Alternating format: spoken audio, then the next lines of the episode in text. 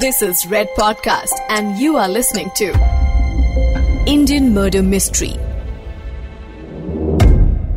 Raman Raghav police की हिरासत में था आर एस कुलकर्णी जो कि ऑफिसर इंचार्ज थे उन्होंने उस बैरक के अंदर कदम रखा जिसमें रमन चुप बैठा हुआ था उसे देखकर ऐसा लग रहा था जैसे कोई आदमी यूँ ही बैठा किसी बोरिंग फ़िल्म के खत्म होने का इंतज़ार कर रहा है।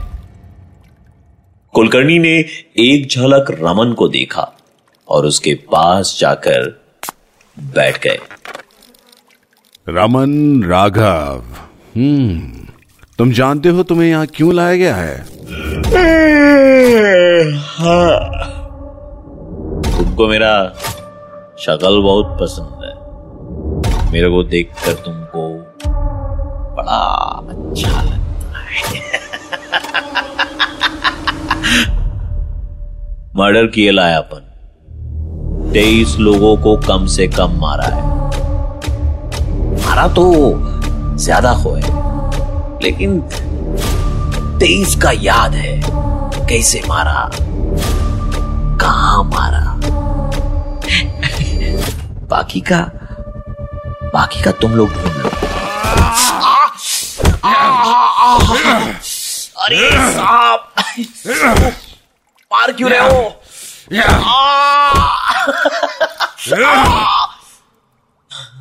शिंदे बंदोबस्त कर। इसको मजिस्ट्रेट साहब के आगे पेश करना है। Indian Murder Mystery season two पर। मैं हूँ प्रवीण आपके साथ में। रमन राघव सिर्फ़ एक सीरियल किलर नहीं था। वो एक पागल खूनी था। पुलिस वालों ने जब उसे पकड़ा तो उन्हें थोड़ा बहुत अंदाज़ा था कि रमन की दिमागी हालत शायद ठीक नहीं है। लेकिन पुलिस डिपार्टमेंट में किसी को अंदाज़ा भी नहीं था कि रमन राघव का पागलपन किस हद तक जा सकता है। इकतालीस से भी ज़्यादा खून कर चुका रमन राघव। अब पुलिस की गिरफ्त में था और लोगों को चैन की सांस इसलिए आई क्योंकि अब वो और खून नहीं कर सकता था। पुलिस को दी हुई स्टेटमेंट कोर्ट में एडमिसिबल नहीं होती। यानी कि पुलिस के सामने अपने जुर्म कबूल कर लेने से कुछ फ़र्क नहीं पड़ता। जज के सामने कोर्ट में पेश होकर रिकॉर्ड की हुई स्टेटमेंट के बेसिस पर ही कोर्ट फैसला लेती है और साथ ही सजा भी सुनाती है। रमन राघव का एजुकेशनल बैकग्राउंड क्या था? इस बारे में जानकारी मौजूद नहीं है। लेकिन इतना तो पक्का है कि रमन को कानून की कुछ बातें पता ज़रूर थी। डीसीपी कुलकर्णी और उनकी टीम ने जब रमन को कोर्ट में पेश किया तो रमन अपनी दी हुई स्टेटमेंट से मुकर गया।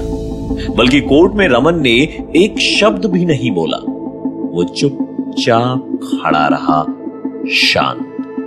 जज चिल्ला चिल्ला के पूछता रहा। पुलिस वाले भी घूर घूर के उसे देखते रहे, लेकिन रमन रमन ने एक शब्द नहीं कहा। जज ने जुडिशियल कस्टडी दे दी। और पुलिस से कहा कि अगर रमन को दोषी नहीं साबित कर सके तो उसे छोड़ना होगा।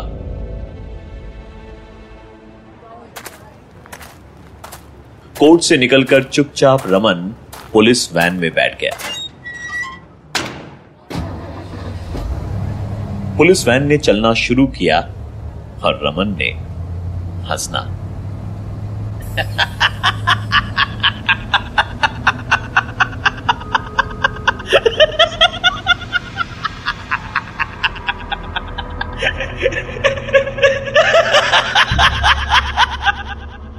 रमन इतनी ज़ोर से हंस रहा था कि उसे खांसी आ गई।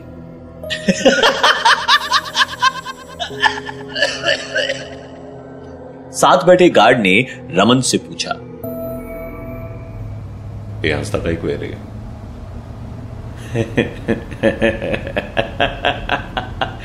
ये तुम तुम चार चार गार्ड अपन को इधर सैर करवाने के लिए लेकर आए थे कोर्ट में। फुल प्रोटेक्शन के साथ चलता है रमन राघव पुलिस लंबी लंबी गाड़ी में आए, गन वाले गार्ड के साथ में।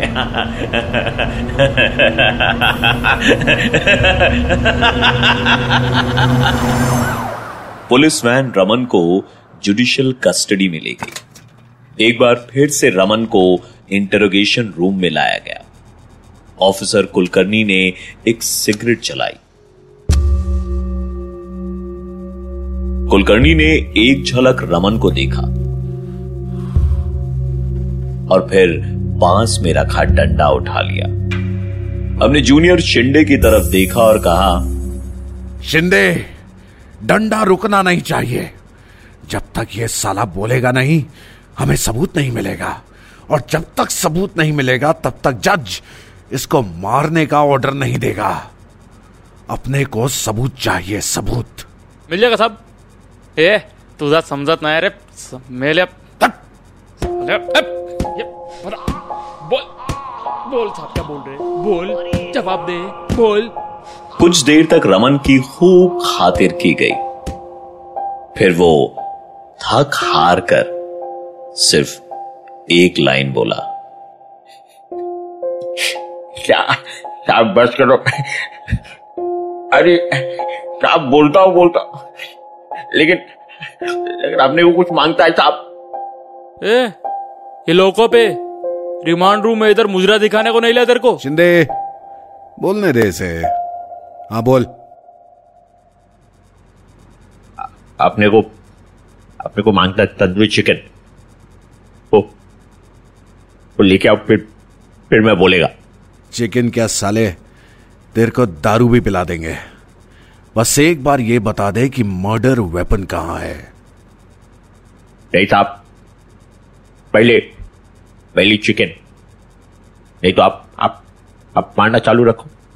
आप आप कुछ नहीं बताएगा। चिकन खाएगा चिकन खाएगा साला चिकन। है खिलाता तेरे को चिकन साले। रमन की इस अजीब सी डिमांड ने सभी को चौंका दिया। पुलिस रिमांड रूम में अच्छे अच्छे गैंगस्टर्स कांपते थे। लेकिन रमन किसी और मिट्टी का ही बना था। डर उसके चेहरे पर कभी आया ही नहीं।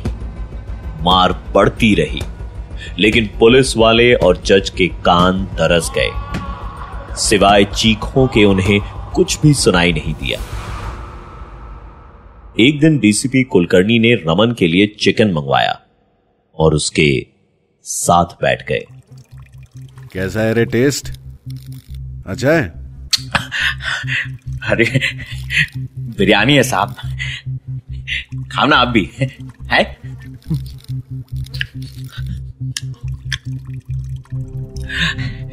अरे क्रिमिनल के साथ में बैठ के तोड़ना खा लोगे आए?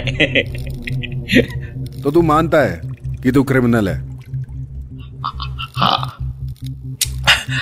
साहब मानता है ना? तेईस बोला था ना मैं आपको। अपन से अपन से गलती हुआ गिनने में इतने दिन से साहब लग रहा था कि मैं कुल एक इकतालीस लोगों का मर्डर किया ला- किया लाया अपन। पर, पर आप चिंता आ, आप चिंता मत करो मैं सब बताएगा। सब बताएगा मैं। ये सब कोर्ट में बताएगा? हाँ? बस क्या साहब? हम्म? भरोसा नहीं किया मेरे पे।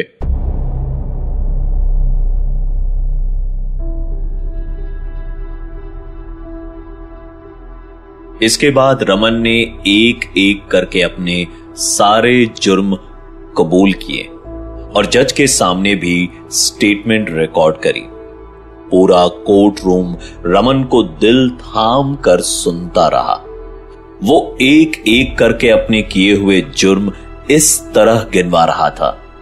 जैसे जॉब इंटरव्यू में अपना इंट्रोडक्शन दे रहा हो। रेलवे ट्रैक के पास, फुटपाथ पर, झुग्गियों में, बस स्टैंड पर सो रहे लोग रमन ने सब कुछ बताया। मर्डर के खूनी खेल की ये दास्तां काफ़ी लंबी चली। लेकिन जब फैसला सुनाने की बारी आई तब जज ने बहुत जल्दी से ही कह दिया कि रमन राघव को सजाए मौत दे दी जाए। इससे पहले कि रमन को फांसी दी जाए, कोर्ट ने रमन का साइको एनालिसिस करवाने का ऑर्डर पुलिस को दिया। जुडिशियल कस्टडी में रमन का चेकअप हुआ। शुरुआती जाँच के नतीजे कुछ खास नहीं थे। डिक्लेयर किया गया कि रमन को कोई मानसिक बीमारी नहीं है। उसकी मेमोरी और इंटेलिजेंस लेवल भी काफ़ी अच्छे थे। फिर रमन के केस को क्लोजर देने के लिए तीन डॉक्टर्स की कमिटी बनाई गई। यहाँ आया एक और twist chronic paranoid schizophrenia doctors ने बताया कि रमन इस बीमारी से गुजर रहा है। इस बीमारी का कोई भी पुख्ता इलाज ना तो तब था। और ना ही आज है। डॉक्टर्स ने बताया कि रमन को कई तरह की मानसिक बीमारियाँ हैं। रमन मानता था कि दुनिया दो भागों में डिवाइडेड है। एक हिस्सा वो है जिसमें कानून एग्जिस्ट करता है और दूसरे हिस्से में वो खुद रहता है। रमन मानता था कि दुनिया के सभी लोग उसका सेक्स चेंज करना चाहते हैं। लेकिन वो इसलिए कामयाब नहीं हो रहे हैं क्योंकि रमन कानून का रिप्रेजेंटेटिव है। उसे अटूट विश्वास था कि वो एक शक्ति है। वो लोगों को इसलिए मारता था क्योंकि वो लोग उसे समलैंगिक यानी होमोसेक्सुअल सेक्स करने के लिए मजबूर कर रहे थे। होमोसेक्सुअल रिलेशन के बाद वो औरत बन जाए। इसके लिए लोग पूरा प्रयास कर रहे थे। मैं 101 परसेंट आदमी। Hundred one percent man.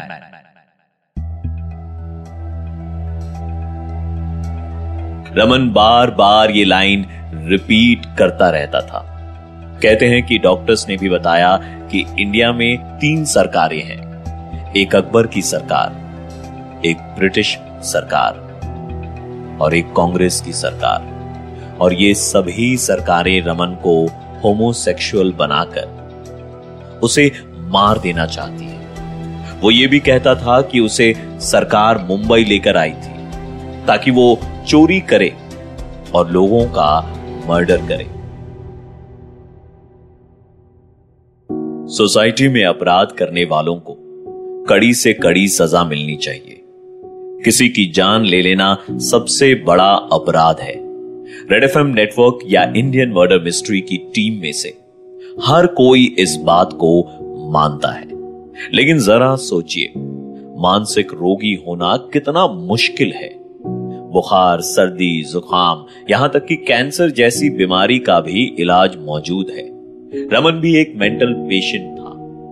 जुर्म करने के पीछे उसका हाथ ज़रूर था। लेकिन उसे अगर उसके पहले जुर्म के समय सही काउंसलिंग दी गई होती तो शायद उन 41 लोगों को अपनी जान यूँ ही नहीं गंवानी पड़ती।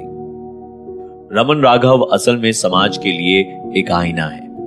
यह आईना हमसे ये कह रहा है कि अगर मेंटल हेल्थ का ध्यान न रखा जाए तो वो छोटी सी बीमारी एक दिन रमन राघव जैसे सीरियल किलर की शक्ल ले सकती है। इकतालीस लोगों को मारने के बाद भी पुलिस के सामने बैठकर उनसे चिकन के डिमांड करने वाला रमन राघव, सरफिरा, कातिल, पागल खूनी सन की किलर, ये सब नाम बहुत मसालेदार हैं। लेकिन इन सब टैग्स के पीछे छुपा हुआ है एक बीमार इंसान का चेहरा। काश काश के दिमाग की बीमारी चेहरे पर नज़र आती। मैं प्रवीण। और इंडियन मर्डर मिस्ट्री की पूरी टीम सलाम करते हैं। उन बहादुर ऑफिसर्स को, जिन्होंने रमन राघव को उसके अंजाम तक पहुँचाया। कोर्ट को जब मालूम हुआ कि रमन एक मानसिक रोगी है तो उन्होंने डेथ पेनल्टी को लाइफ इंप्रेशनमेंट में बदल दिया। 1985 में किडनी खराब होने की वजह से रमन की मौत हो गई और जेल की ऊँची दीवारों के पीछे रमन की ज़िंदगी हमेशा हमेशा के लिए खत्म हो गई। लेकिन उसकी कहानी आज भी ध्यान खींचती है और सोचने पर हमें मजबूर करती है। यह था रमन राघव का केस। मेरे social media handle RJ P R A V W दस आरजे प्रवीण पर डीएम कीजिए या फिर रेड एफ़ एम पॉडकास्ट के इंस्टाग्राम हैंडल पर हमें मैसेज करें। आपका फीडबैक हमें इस शो को बेहतर बनाने में मदद करता है on that note I will take your leave now Indian Murder Mystery season two में मैं प्रवीण आपसे एक बार फिर मिलूँगा एक नया केस लेकर You were listening to Red Podcast Indian Murder Mystery. Written by Dhruv Law. Audio designed by Anil Chauhan. Send your feedback and suggestions right to us at podcast at redfm.in.